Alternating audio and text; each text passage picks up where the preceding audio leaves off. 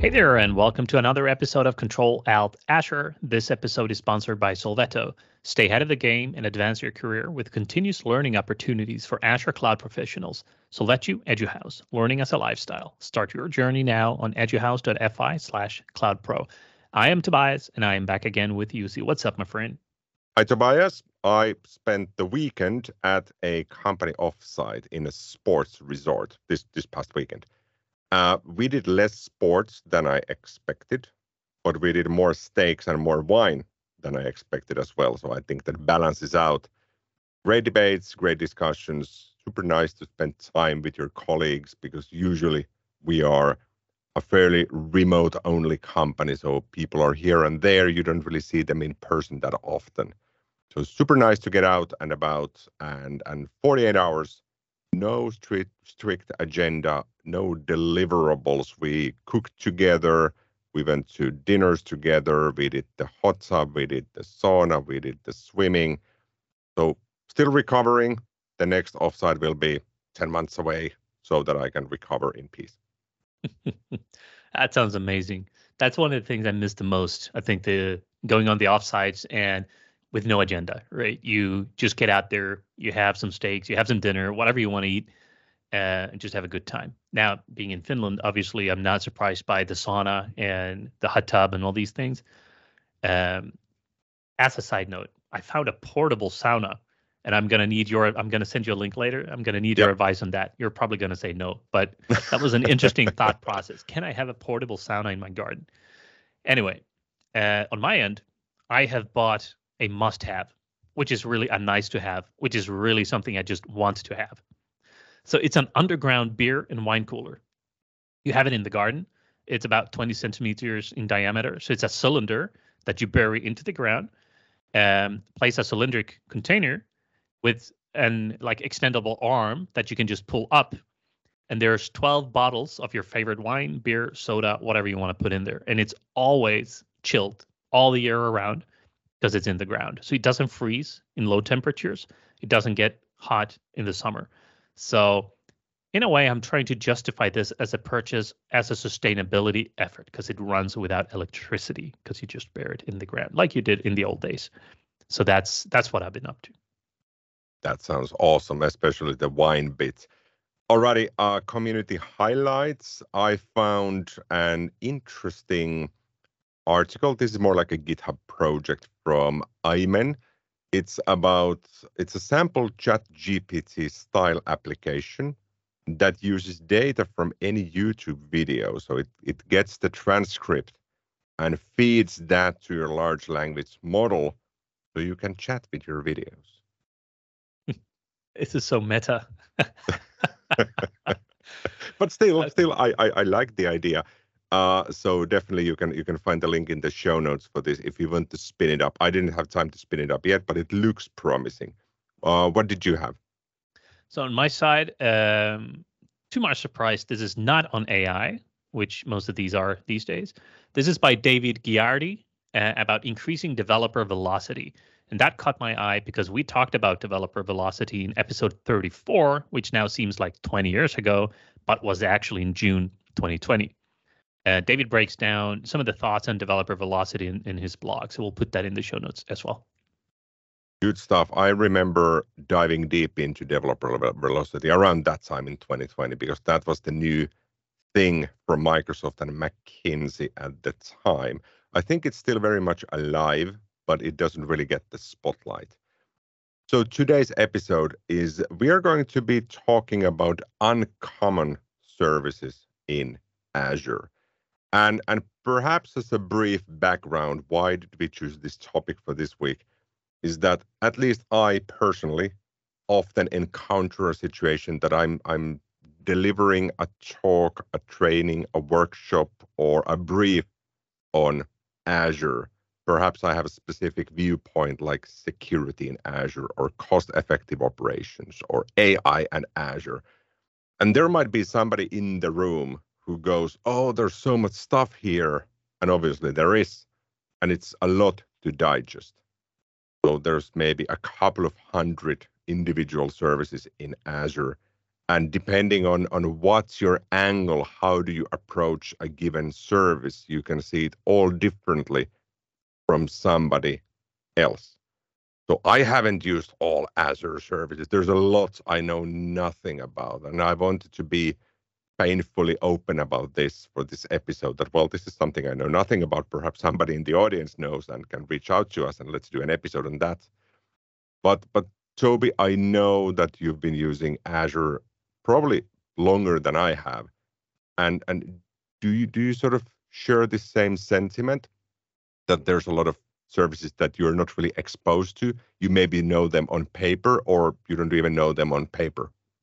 Yeah, one hundred percent. And I think this is an interesting uh, episode for that reason, uh, that we want to talk about some of the uncommon kind of Azure services. For us, it might be super common to someone who's tuning in because they use it every day, uh, but to us, very uncommon.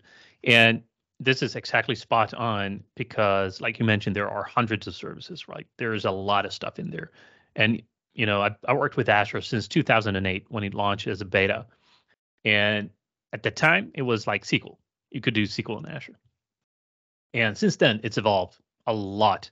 And it's impossible to keep up with all the services, all the capabilities, all the features, all the things you can do in the cloud. Uh, today looks vastly different than it did just a few years ago, even from last year. Um, so it's impossible to keep up. So I think for that reason, this episode is is fun, because we get a chance to say, hey, here's a bunch of things I never heard about or I didn't take a look at, uh, but also to set the scene a little bit. Like in when I was in my previous role, my previous company, I was very focused on specific things, uh, security products in Azure, operational stuff. How do we increase our operational efficiency? What do we need to operate? How do we deploy containers? Like things that was very specific to what I worked with, but I was never exposed to some other things, right? And that's the th- same for, for everyone working in Azure, I think. Whatever you're working on right now is what your company needs and, and what you need to deliver in your role. So that does, like, I don't think there's anyone who's exposed to all the services in Azure. But if there is, feel free to come on a call and let's talk about all the services, because it's an ever-changing landscape. So without further ado on that, uh, we all know there is a lot of services. So if you had to pick one to start off, what would be an uncommon service that, that you've heard of or never heard of, and and you know, kind of why would it be uncommon, do you think? So so here's one, and I actually had to utilize Bing Chat Enterprise to arrive at this service because I've never seen this in production in any projects I've been involved with. I've never been in a meeting where somebody says, hey, we actually need this.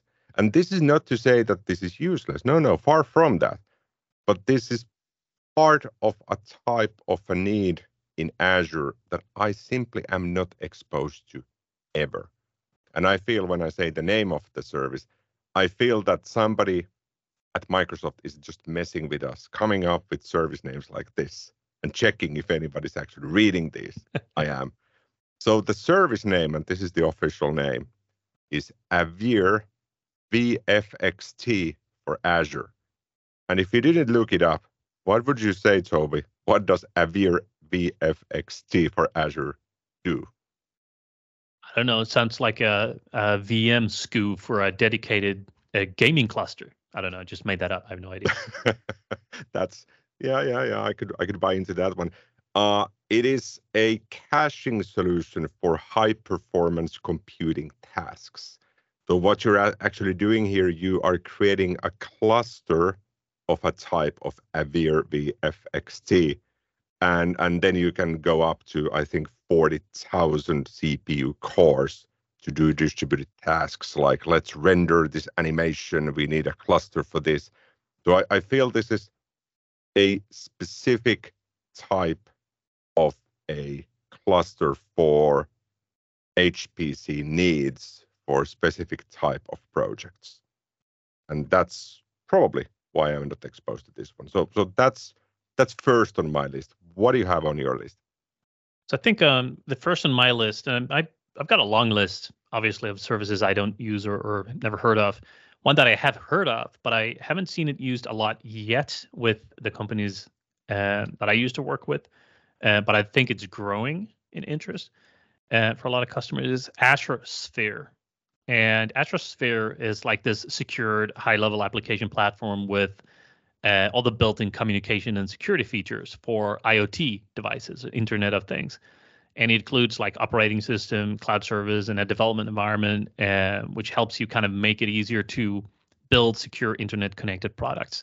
So that's Azure Sphere. And why this might be uncommon, I think, is because Azure Sphere is specialized for IoT security, which is a very niche area. Not just IoT, not just security, but IoT security. Uh, so it's kind of tailored for organizations building or deploying large numbers of connected devices that require robust security features. Um, and, and most of the companies I used to work with are mainly software driven. You have a device, you have a laptop, and you just do your thing. Uh, But we're seeing more and more like industrial companies who are connecting their devices and making them cloud connected and stuff like that. So um, I think there's a real use case for for this. And I think there are customers, a lot of them probably using it. I just never used it. Um, and I never really dug into it. But it does sound interesting. Yeah, I, I remember when they announced Azure Sphere, maybe three, four years ago, I sort of followed up on why would I need this? I never got around to getting any of those IoT devices. And and it's coming back to me that this was also, I think this was the time that Microsoft announced the the Microsoft Linux distribution that they would be supporting for these devices. I'm I'm vaguely thinking it was C B D Marine or some such. Alrighty, uh, on my list, and this is something we mentioned maybe eighteen months ago as part of a build announcement, Azure Orbital Ground Station. And and perhaps somebody said, said it's Azure Space, but not in space. So it's Azure for space, but it's not running Azure in space in a satellite this is, or a spaceship. It's so confusing. It's like I Azure know. Space, but not in space. It's actually on the ground, but like space. Yes, for space needs. And uh, so it's Azure connectivity for ground stations that need to connect with satellites. And obviously, I do not have my own satellite. I do have friends that use Starlink, the, the Elon Musk-powered uh, internet connectivity. But but for Azure Space, and it could have been that we maybe made an episode even on this, because it's, again, slowly coming back to me after that weekend offsite at the, at the sports resorts. So I know for sure that I will not be exposed to this one in, in, in practice. Like, hey, Jussi, can you come up with an architecture with an enterprise landing zone for Azure Orbital Ground Station? We have fifty-seven satellites. I'm like, yeah, well, no. If someone comes to me saying, hey, I, I need help, I have fifty-seven satellites, I'm going to say, let's go. That's that's freaking awesome. So next on my list is actually Azure Space. Uh, it's, it wasn't actually next on the list, but it's in my list. But I want to pick that now uh, for obvious reasons. And Azure Space is kind of designed to like innovate in the fields of space exploration and research, uh, giving you like a suite of Azure services and capabilities tailored to obviously the unique requirements uh, of data workloads running in space. So why this may be uncommon? Well, this targets the space industry, which number one narrows the field quite a bit. Uh, making it a very highly specialized and applicable uh, to a very narrow set of organizations and projects that operate in this domain. So it's a little bit more narrow uh, than your average like Azure App Service, which everyone uh, knows what that is most of the days. Um, so that's why I think it's a little bit more uncommon, but nevertheless, it's super interesting. So again, like someone comes your way saying, hey, we got fifty-seven satellites. We want to do some here with Azure Space. You know, sign me up for free. I'm, I'll come right over, take a look. Uh, sounds really fun.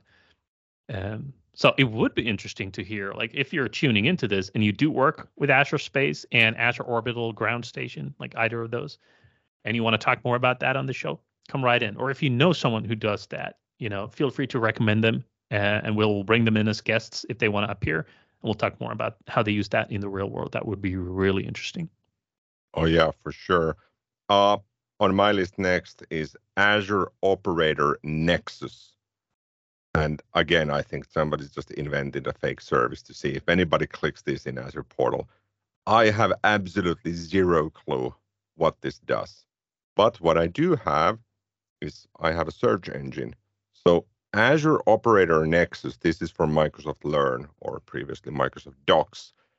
And Azure Operator Nexus is a carrier-grade next generation, I'm upselling this now, hybrid cloud platform for telecommunication operators.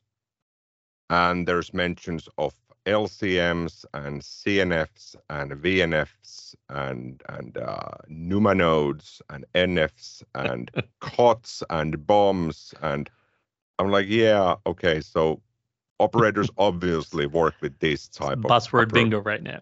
Yes, so operators have telephone operators have the on-premises deployment in their data centers. They have a V N F, whatever that stands for, and then you connect that with an express route circuit. Yeah, that I do know. And then there's something running on a Kubernetes cluster that has a cluster manager and a fabric controller to sort of hook this up. And there's a backend thingy with a proxy and data plane services and whatnot. So it's like an industry solution. And well, I don't really work specifically for for, for telephone companies or mobile operators. So I'm I'm not exposed to this lingo, but I could see, yeah, there's definitely a value in here. All right. The next one on my end is called Azure PlayFab. And as the name entails, it might be something about games, right? Because you can play them.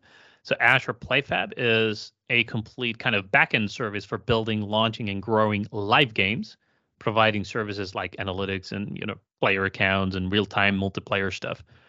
Uh, why that may be uncommon, again, like the space stuff, this is pretty niche. Uh, it's tailored specifically for game developers and studios, making it less likely to be used by organizations outside of the gaming industry, uh, which is why I haven't come across it. But I'm sure it's being used by a lot of companies. Again, uh, it's something that, for me, coming from, you know, working with startups and enterprises in business to business, gaming has never been part of my average uh, kind of uh, day as a consultant, not come across gaming uh, in the field at all with our customers. So I, I think for that reason, it's interesting to know that it exists, but it's something I have absolutely no idea about. Um, so specific for the gaming industry, uh, most likely exclusively used by the gaming industry and or if someone is just tinkering with it. Uh, but interesting, nevertheless. So you can uh, you can really set up and build and launch your kind of live multiplayer games on Azure, which is awesome. Uh, so Azure PlayFab, that's that was my pick. I'm I'm sort of always thinking with stuff like Azure PlayFab and the Azure Operator Nexus that these are like pre-designed templates for a specific need. But then if you are a gaming company, you might not be aligned on those specific needs. You might have a different need. You would utilize Azure, but not specifically on something like PlayFab. And I, again, I am not exposed enough to realize if this is a challenge or not. Uh, on my list is Azure Spring Apps. And, and I know for a fact that this has something to do with Java, but that's, that's, the, that's the only fact that I know.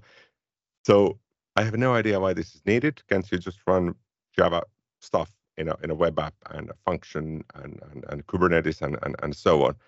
So again, I go to Microsoft Learn and it's telling me this is specifically made to deploy easily Spring Boot applications. Again, something to do with Java. I left Java in nineteen ninety-seven. and and and for this, it mentions in C I C D you can use Jenkins and Maven and Gradle. Makes makes perfect sense. So so again, there's a VMware-based solution for running your jar files, the the Java Archive Runtime, whatever it stands for. And I have nothing against Java. It's just that I'm so heavily into Microsoft Uh, development languages like C# and TypeScript and whatnot, that again, I'm not that exposed to this one. And more often I see Java-based deployments in A W S and Google Cloud now, and less for Azure. Yeah, And I think that's uh, that's a good reflection. I've come across Azure Spring Apps a couple of times, but again, it's very niche. Like if if you got a company working on Java and you want to deploy and run that in Azure, then that's a, a, a way to do that. Um, but that's about my extent of my exposure to that. But I do know that there are customers using that. The next pick on my side is Azure Quantum, and I remember when this was announced, and everyone like at Quantum computing was, you know, the the buzzword, um, you know, of the times a couple of years back. And Azure Quantum is like a full stack open cloud ecosystem, if you will, uh, kind of aimed to uh, to take quantum computing and make it more accessible. So Azure Quantum then provides access to like diverse quantum hardware and software resources, helping researchers and developers to experiment with quantum algorithms. So why that may be uncommon is because quantum computing is still an emerging field. It is not yet widely applicable for most organizations. Um, what I know, or based on my very limited exposure and understanding here, it's its use is currently mostly limited to research and specialized com- like computational problems. Like we need to crack this thing. Let's throw quantum at it. Um, there was also big talks a couple of years back, like when quantum computing becomes so good, um, like when it comes over a certain barrier, it can crack any password, it can crack any algorithm, it can do any of that stuff. That was what everyone was afraid of a couple of years back. That hasn't happened yet. Uh, nevertheless, my my understanding of quantum in itself is something that a lot of researchers uh, are doing, um, and and a lot of people just kind of tinkering with these things to hack on like computational problems and algorithms, stuff like that. That's the extent of my knowledge. That's the extent of my exposure. It would, again, would be really interesting to hear if customers are using Azure Quantum. If you're tuning in and you're like, hey, actually, we use Azure Quantum, give us a ping. Let's talk about it. That would be awesome to hear how you're using that and like the what what's the use cases for this. Quantum is still super interesting. And I recall it was twenty seventeen when Q sharp, the quantum programming language from Microsoft, was announced. I I remember doing a simple test in Visual Studio on that one. And looking back to that code now, I was using Hadamard gates and Pauli X gates. I still have no idea what those are, but there's some sort of gates for doing stuff. But my code did compile, no warnings, no errors. It executed flawlessly. Probably because I copy-pasted half of that from Microsoft Learn. Anyway, uh, next on my list is R Server for H D Insight. And I, I feel I should know what this is, but I sort of, yes, I do know, and sort of, I have no clue why, why I would need this. So R, the, the sort of data mining uh, language, whenever I talk with somebody from a university or from a research facility, they always go, yeah, yeah, I'm doing everything in R. I'm like, okay, so so why do you need a server for that? But this connects with with the uh, with the Apache-based capabilities. I I think I feel like Apache Hadoop, which is H D Insight, and Apache Spark, and this gives you more performance. I think you can run with the power of the cloud. You can run your analytics and machine learning-based thingies to get something back. And when I'm hallucinating these facts, I'm constantly sort of mentally visualizing an endless Excel sheet with a lot of formulas and going, I now have the power of R Server at my fingertips. And I, I think, so I, I just Googled this because uh, I I've never heard of it. And Microsoft R Server is now known as Microsoft Machine Learning Server. So okay. I think that's uh, that's good to know, which is like twenty eighteen or twenty nineteen or something like that. But looking in docs, it still says R Server in a bunch of, like pretty much everywhere. Yeah. Uh, so it's good to to know if you're working in, in that space, it might be known as that. But alas. My next and final pick uh, for today is Azure Lab Services. I do know that this is being used. Right. Uh, but for me, this is uncommon, something that I wish I had when I was doing a lot of trainings and I had my training company. So Azure Lab Services allows educators, researchers, and developers to like quickly set up and provide a lab environment for your users. And the labs can be used for different scenarios, like teaching a class, which is what I did back in the day, and I did a lot of that. Uh, you can run a hackathon, or you can set up a development and test environment. So why may this be uncommon? It, it does target a specific audience, like educational institutions, uh, or in my case, a, a training company, where we had people coming in from various parts of the country and, and in Europe, and target researchers who need to set up a temporary kind of isolated environment for specific periods of time. Um, and because of this kind of focused use case, it may not be as widely adopted as more general purpose services like your app services or V Ms. Because I know a lot of the training companies I used to work with, they just set up a V M. Back then it was on-prem. They had a, they actually rolled out a cart with hardware like machines, and they put them in the classroom, connected them all, and voila, you had your physical hardware, and then you streamed, how did you call them? You ghosted or... Yeah, what was yeah, that you, called? You, go, uh, you um, ghosted you, the machines to get yeah, the you, I S O files. Yeah, you did a multicast to to uh, ghost, or, or or you had a ghost image that you would multicast to all of the devices. They would reboot, and then they would download over T F T P or BootP or whatever. They would download those on on the devices, and then you would have the configuration in place. Yeah, so we did that. Yeah, um, and that was less than ideal. Oftentimes, because it, it took a long time, and there was like a an, an employee full time doing this just to run around with the actual physical hardware and plug it in and then start streaming down the, the ghosted image and all that stuff. We then moved on to cloud and early days of Azure. We did some things in Azure, and that was also really nice because you could spin up a V M in Azure based on a specific image. Voila, you're up and running. And I think Azure Lab Services makes that even easier. Or like, I'm going to set up my entire classroom. It's going to look like this. Bam, and you get it. Uh, so I wish this would have existed when I ran my training company. Uh, but at the same time, we figured it out. Like many things, which again, I think we touched on in the last episode or, or a few episodes ago, we really need to do an episode talking about our memories in our careers working with Azure um, and anything related to that. Because there is a lot of stories like this, um, how wildly different things worked back in the day.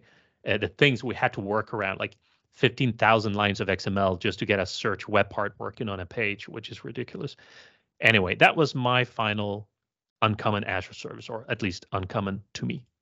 I fully agree. I would have needed Azure Lab Services back in the day, because when you were mentioning that traveling to someplace to a classroom and unpacking the devices, that's what I did in two thousand two. I would FedEx this massive uh, container to the destination site. I would fly there two days later.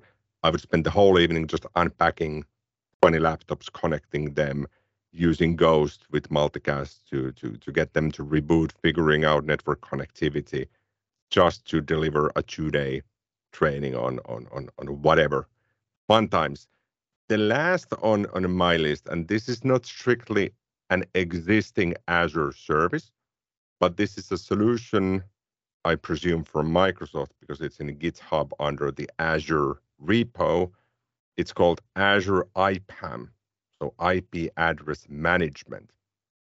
And it's been years since I was last exposed to I PAM needs. The idea here is that you're perhaps setting up V nets, virtual machines, private links, what have you, in Azure. And somehow at some point, especially for enterprises, you have to figure out, so are these I P addresses overlapping if we do a V P N here, or if we connect this, or if we route that? And I P address management is sort of like a solution for handling those uh, subnets, networks, uh, reserved I P addresses and whatnot. So it's an open source solution. Uh, we'll put the link in the show notes for, for sure. And, and for all of the services that we mentioned, I don't think it's going to hurt if we put those in the show notes as well, just in case somebody really, really wants to learn more about Azure V F X T for Azure. Just get it up and running and let us know how it works. We'll, we'll provide a buzzword bingo tablet to go with that. Yes, for sure. Alrighty. So, so yes, Azure, it, it really is an end-to-end platform, and you don't have to use everything. And it's it's fun, Toby, hearing your experiences as well, working on Azure for, what, fifteen years now. and we have services that we are not really exposed to, and that's perfectly fine. Because as you said, when we got started today, that depending on the project, depending on the company you work for, there are specific needs for specific services that you tend to gravitate towards, uh, as opposed to going, yeah, let me actually try Azure Operator Nexus. Perhaps that's fun, because obviously if you're not working on, on that industry, you're not going to need that specific service, and that's perfectly fine. Alrighty, the last bit, the unexpected question. Uh, Toby, this week you get to ask me the unexpected question. All right, and in in lieu of the in in light of the episode today, I wanted to do something Azure related for the unexpected question. If you were to compare Azure to a superhero, which one would it be and why? Good question.